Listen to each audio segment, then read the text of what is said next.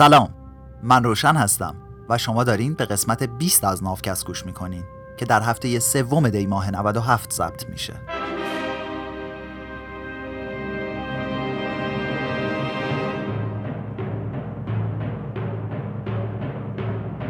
تو نافکست ما در حال ترجمه و تعریف کتاب سیپینز نوشته یوال هراری هستیم و تا اینجا شنیدیم که ما آدما همه از یه جا اومدیم و هیچ دلیل علمی مبنی بر برتری بعضی از آدما نسبت به بقیه آدما وجود نداره.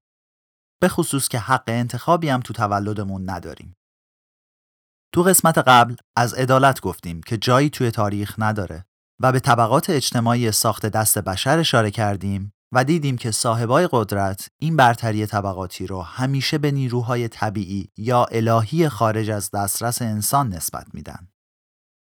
این قسمت خروس نژادی در آمریکا یه چرخه معیوب مشابه همونی که تو قسمت قبل در مورد هند گفتیم سلسله مراتب نژادی تو آمریکای امروزی رو موندگار کرد. از قرن 16 تا 18 فاتح های اروپایی میلیون ها برده آفریقایی رو برای کار تو معادن و زمین های کشاورزی وارد آمریکا کردند. اروپایی به جای اینکه از خود اروپا یا از آسیا برده بیارن رفتن سراغ آفریقا. واسه این کارشون هم سه تا دلیل خوب داشتن. یکی اینکه آفریقا به آمریکا نزدیکتر بود. پس آوردن برده ها از سنگال ارزونتر از آوردنشون از ویتنام در می اومد. دومین دلیلش این بود که یه بازار تجارت برده از قدیم تو آفریقا وجود داشت که بیشتر صادراتش هم به خاورمیانه بود. اما بردهداری تو اروپا خیلی رواج نداشت. واسه همین اروپایی ترجیح دادن به جای اینکه بیان یه بازار برده فروشی رو از صفر را بندازن برن و از همین جایی که هست برده هاشون رو بخرن. مهمترین و سومین دلیلش هم این بود که زمینای زراعی قاره آمریکا تو جاهایی مثل ویرجینیا، هایتی و برزیل بودن. خب مشکل این جاها چی بود؟ این بود که دو تا بیماری آفریقایی اصل به اسم مالاریا و تب زرد تو این مناطق قوقا می‌کردن. اما آفریقاییایی که سالیان سال با این بیماری زندگی کرده بودند نسل به نسل و به طور طبیعی در برابر این عوامل بیماریزا مقاوم شده بودند و یه ایمنی ژنتیکی نصف نیمه جلوی مریضیا داشتن. اما اروپاییای کاملا بیدفاع داشتن دسته دسته از دست می‌رفتن. پس برای زمیندارا بهتر این بود که بیان به جای برده های اروپایی یا کارگرای دائمی رو برده های آفریقایی سرمایه گذاری کنن. این تناقض عجیب رو اینجا دیدین. مردم آفریقا به طور طبیعی این ایمنی رو داشتن. یعنی نسبت به سفید پوستا برتری ژنتیکی داشتن. اما چی شد؟ همین برتری ژنتیکی یهو ترجمه شد به دونپایگی اجتماعی. دقیقا به خاطر اینکه مردم آفریقا با آب و هوای استوایی بهتر از اروپایی تا کردن شدن برده های این اربابای اروپایی. همینم شد که جوامع نوظهور تو قاره آمریکا به دو طبقه فرماندار که سفیدای اروپایی بودند و فرمانبر که سیاهای آفریقایی بودند تقسیم شدند. اما کیو میشه پیدا کرد که بگه من ترجیح میدم برده هایی رو که از یه نژاد یا یه جای مشخص میان رو نگه دارم چون به لحاظ اقتصادی مقروم به صرفه تر از بقیه بردهان. سفیدای اروپایی تو آمریکا مثل آریایی ها تو هند دلشون می‌خواست گذشته از اینکه از لحاظ اقتصادی موفق به نظر بیان خیلی هم وارسته، عادل و بیطرف جلوه کنند. اینجا بود که افسانه های علمی و مذهبی رو وارد معرکه کردند تا این جداسازی طبقاتی رو توجیه کنند. حالا توجیهاتشون رو داشته باشین خیلی جالبن. متخصصای الهیات می‌گفتن که مردم آفریقا از نسل هام پسر نوح هستند. توی پرانتز بگم که این هام کیه؟ این آقا سوار کشتی باباشون که نوح باشه بوده. میگم باباشو تو کشتی مسخره می‌کنه اونم آقش می‌کنه. میگه الهی بچه هات سیاه بشن و غلامی بچه های سام رو بکنن. به همین سادگی. خلاصه داستان همینه. شایدم چون علمای یهود نسبشون رو به سام میرسونن داستان کشتی نوح رو عوض کردن که وجهه هام رو خراب کنن. البته بیانصافی هم نباشه. بذاریم بگم که ظاهرا بعضی از علمای مسلمون همچین نظر بدی نسبت به هام نداشتن. مثلا تو فارسنامه ابن بلخی گفته شده که کیومرس اولین پادشاه اسطوره ایران از نسل هام بوده. ولی خب اینا همشون قصن پرانتز بسته. بعد از توجیهات اهل دین نوبت اهالی علم بود که بیان وسط. زیست شناسای اون موقع می‌گفتن که سیاها از سفیدا کمهوشترن و آداب و اخلاقیاتشون هم پس مونده تره. پزشکای اون دوران هم سیاپوستا رو متهم می‌کردن به اینکه تو کسافت زندگی می‌کنن و منبع آلودگی هستن. این داستانایی که ساختن یه موجی تو فرهنگ غرب و به خصوص فرهنگ آمریکایی را انداخت. تأثیرات این داستانا خیلی بدتر از جمع شدن بسات نظام بردهداری هم به قوت خودشون باقی موندن. پادشاهی بریتانیا بردهداری رو تو اوایل قرن 19 هم ممنوع و تجارت بردهداری رو هم متوقف کرد. تو دهه های بعد از اونم بردهداری به تدریج تو کل قاره آمریکا غیرقانونی اعلام شد. این بار اولی بود که جوامع بردهدار خودشون داوطلبانه بردهداری رو ملقا می‌کردن و اهمیت ماجرا هم تو همین بود. اما این داستانهای نجات پرستانه که برای توجیه بردهداری از خودشون بافته بودن بعد از آزاد شدن برده ها هم ادامه پیدا کرد. عرفهای اجتماعی و قوانین نجات پرستانه تفکیک نژادی رو سر پا نگه داشته بودن. حالا اینجا ما یه چرخه باطل داریم. مثلا های جنوبی آمریکا رو دقیقا بعد از جنگ داخلی آمریکا در نظر بگیرین. سال 1865 اصلاحیه 13 قانون اساسی ایالات متحده بردهداری رو ممنوع کرد و اصلاحیه 14 حکم کرد که نمیشه بر اساس نژاد کسی رو از حق شهروندی محرومش کرد و صرف نظر از نژاد همه باید در چشم قانون با هم برابر باشند.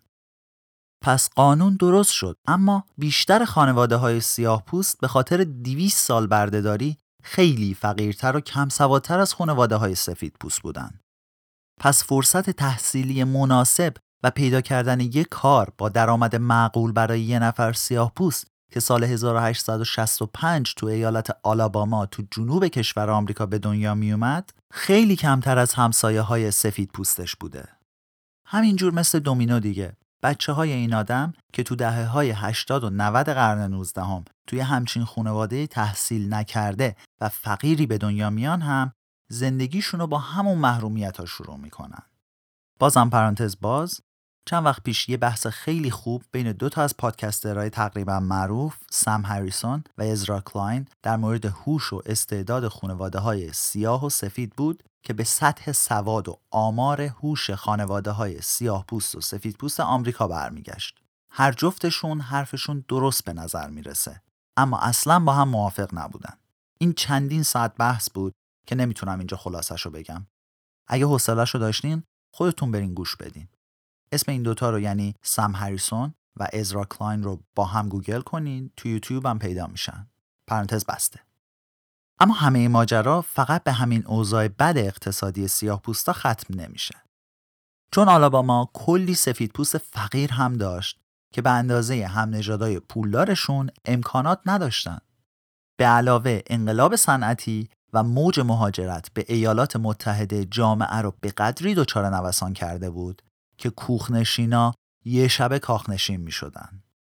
اگه مسئله فقط پول و ثروت بود که بین نژادها فاصله مینداخت اون وقت توی همچین جامعه شناوری حتی با ازدواج بین سیاها و سفیده هم که شده این اختلاف باید خیلی زود کمرنگ می‌شد. اما نشد که نشد. سال 1865 سفیدا و خیلی از خود سیاها دیگه براشون جا افتاده بود که سیاه پوستا کم هوشتر، خشنتر، هرزتر، تنبلتر و نسبت به نظافت شخصیشون بیتفاوتتر از سفید پوستا بودن. رو همین اصل غلط نتیجه می گرفتن که اینا عامل خشونت، دزدی، تجاوز و بیماری هستند. یا همون جور که تو قسمت قبل گفتیم عامل آلودگی و نجاستن. اگه سال 1895 یه معجزه ای می‌شد و یه سیاه پوست اهل آلاباما موفق می‌شد که تحصیلات کافی رو داشته باشه و بعد بره برای یه کار آبرودار مثل صندوقداری بانک درخواست استخدام بده احتمال قبول شدنش خیلی پایین تر از سفید پوستایی بود که همون تحصیلات رو داشتن. چون این داغی که به سیاه پوستا زده بودن علیهشون کار می‌کرد و همه فکر می‌کردن که سیاها به ذات غیر قابل اعتماد، تنبل و کمهوشترن. شاید با خودتون فکر کنین که بالاخره مردم می‌فهمن این انگ هایی که به سیاها زدن همه افسانه و داستانن و واقعیت ندارن. یواش یواش سیاپوستا هم میان خودشون رو تو کار نشون میدن و ثابت می‌کنن که به اندازه سفیدا پاک و مطیع قانونن. اما چی شد؟ دقیقا برعکسش اتفاق افتاد و هر چی که میگذشت این پیش های تبعیض آمیز بیشتر و بیشتر تو ذهن مردم جا می افتاد. حالا چرا اینجوری می‌شد؟ چون می‌دیدن که کارهای درست و درمون همه دست سفیداست و راحت با خودشون فکر می‌کردن که سیاها واقعا پسترن دیگه از هر کی میپرسیدی می‌گفت ببین ببین این سیاها الان نسلن در نسل آزادن ولی نه یه استاد دانشگاه از توشون در اومده نه وکیل نه دکتر هیچی. حتی یه کارمند بانک هم تحویل جامعه ندادن. خب این دلیل نمیشه که اینا هم کم هوش هم پشت کار ندارن؟ سیاه پوستای آمریکا توی همچین چرخه باطلی گیر افتاده بودن. چون همه فکر می‌کردن اینا کم هوشن بهشون کار دفتری نمی‌دادن. از اون طرفم می‌گفتن ببینین اینا هیچ کدوم تو کارهای دفتری نیستن. پس پایین تر از ماهان مغلطه همینه دیگه این چرخه باطل اینجا هم تموم نمیشه هرچی که تعصبات ضد سیاها شدت می گرفتن تبدیل می شدن به قوانین و عرفهای ضد سیاه پوستی که برای حفاظت از این نظام نژادی برقرار شده بودند. سیاها حق رأی نداشتن. اجازه نداشتن برن به مدرسه سفید پوستا. نمی‌تونستن از مغازه سفیدا خرید کنن یا تو رستوران سفیدا غذا بخورن یا حتی تو هتلای سفیدا بخوابن. همه این قوانین رو اینجوری توجیه می‌کردن که سیاها ذاتشون خرابه. تنبلن و بزهکار. پس باید از سفید پوستا محافظت کنیم. سفیدا از ترس اینکه مریض بشن نمی‌خواستن تو هتلایی که سیاها میخوابن باشن یا تو یه رستوران باهاشون غذا بخورن. اینا دوست نداشتن بچه هاشون با بچه های سیاه پوستا هم مدرسه ای باشن چون از خشونت سیاه پوستا وحشت داشتن و میترسیدن که بچه های اونا رو بچه های سفیدا تاثیر منفی بذارن. سفیدا دوست نداشتن که سیاها بیان تو انتخابات رای بدن چون فکر می‌کردن که اونا آمی و فاسدن. همه این ترساشون هم با تحقیقات علمی که مثلا ثابت می‌کرد سیاها واقعا کم سوادترن توجیه می‌کردن و نشون می‌دادن که یه سری بیماریا بین سیاه پوستا رایجتره و آمار جرم هم بینشون خیلی بیشتره اما مشکل این تحقیقا این بود که عامل تبعیض نژادی علیه سیاه رو که باعث این نتیجه گیری ها می‌شد رو به حساب نمی آوردن. احتمالاً اوضاع تبعیض نژادی ایالتهای جنوبی آمریکا تو عواسط قرن بیستم بدتر از اواخر قرن 19 هم بود. سال 1958 یه دانشجوی سیاهپوست به نام کلنون کینگ تلاش می‌کنه تا تو دانشگاه میسیسیپی ثبت نام بکنه. خب مشخصا قبولش نمی‌کنن و کار می‌کشه به دادگاه. حالا قاضی حکم می‌کنه که یه سیاه پوست حتما باید دیوانه باشه تا فکر کنه که می‌تونه از دانشگاه میسیسیپی پذیرش بگیره. و طبق همین حکم ایشون رو به زور می‌برن آسایشگاه روانی و بستریش می‌کنن. البته برادرش میاد آزادش می‌کنه و به مبارزات مدنیشون ادامه میدن. مردم جنوب آمریکا و حتی خیلی از ساکنین شمال کشور آمریکا از هیچی به اندازه رابطه جنسی و ازدواج بین مرد سیاه پوست و زن سفید پوست نفرت نداشتند. همخوابگی بین نژادها مثل گناه کبیره بود.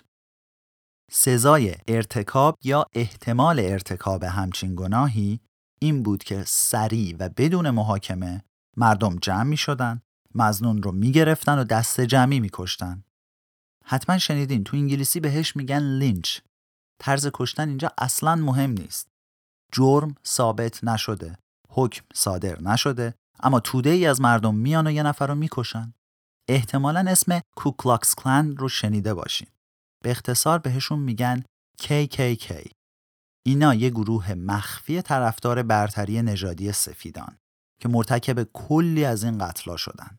اوضاعشون جوریه که آریایی ها و برهمنای هندو باید می اومدن پیش اینا در مورد قوانین پاکی و نجاست درس پس می‌دادن. نجات پرستی با گذشت زمان گسترش پیدا کرد و به فضاهای فرهنگی بیشتری هم سرایت کرد.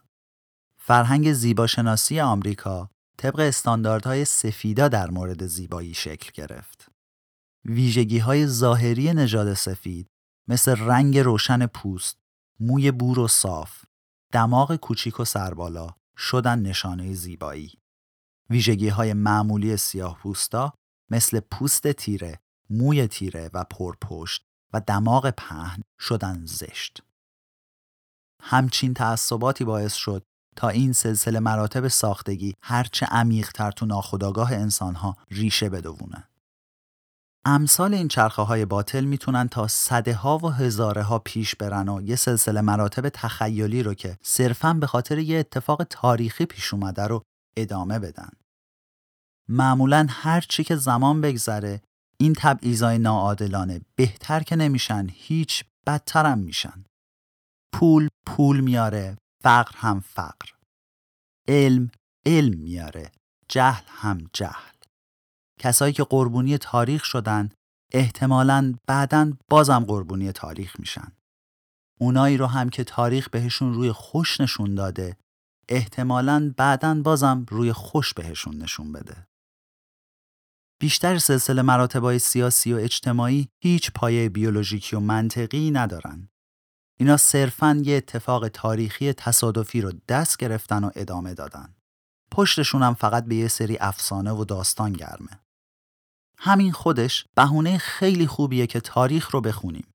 اگه تقسیم آدما به سیاه و سفید یا راهب برهمن و شودرای خدمتگزار بر مبنای واقعیت علم زیست شناسی بود تازه اگه فرض کنیم که کله برهمن ها بهتر از شودراها کار می‌کرد اون وقت بله همین علم زیست شناسی برای درک و فهم جوامع انسانی کافی بود اما خب ما الان می‌دونیم که تفاوت‌های بیولوژیکی بین گروه های مختلف انسان امروزی اونقدر کمن که اصلا نمیشه به حسابشون آورد. پس زیست شناسی نمی‌تونه پیچیدگی های جامعه هندوستان یا عوامل محرکه نژادی تو آمریکا رو توضیح بده. ما فقط می‌تونیم با مطالعه وقایع، شرایط و روابط قدرتی که ساخته ها و تخیلات ذهن رو به ساختارهای اجتماعی کاملا واقعی تبدیل می‌کنه این پدیده ها رو درک کنیم. این پایان قسمت 20 از نافکست بود. با خوندن این بخش فکر کردم که ماجرای آمریکا خیلی از ما دوره. اما نجات پرستی ما خیلی به همون نزدیکه. همسایه های ما تو شرق و غرب بیشتر از ما عمرشون رو تو جنگ گذروندن. از خیلی چیزا مثل تحصیل محروم بودن و این تقصیر خودشون نیست. متاسفانه جنگ هیچ چیز خوبی برای مردم جنگ زده نداره جز فقر و جهل و تبعیض. امیدوارم هیچ وقت هیچ جنگی سراغ مردم ایران و بقیه مردم دنیا نیاد. ناوکست رو من روشن به کمک کریشنا تولید می‌کنم. امیدوارم تا قسمت بعدی که ما برمیگردیم فقط تعصبات فوتبالی و ورزشی براتون باقی مونده باشه.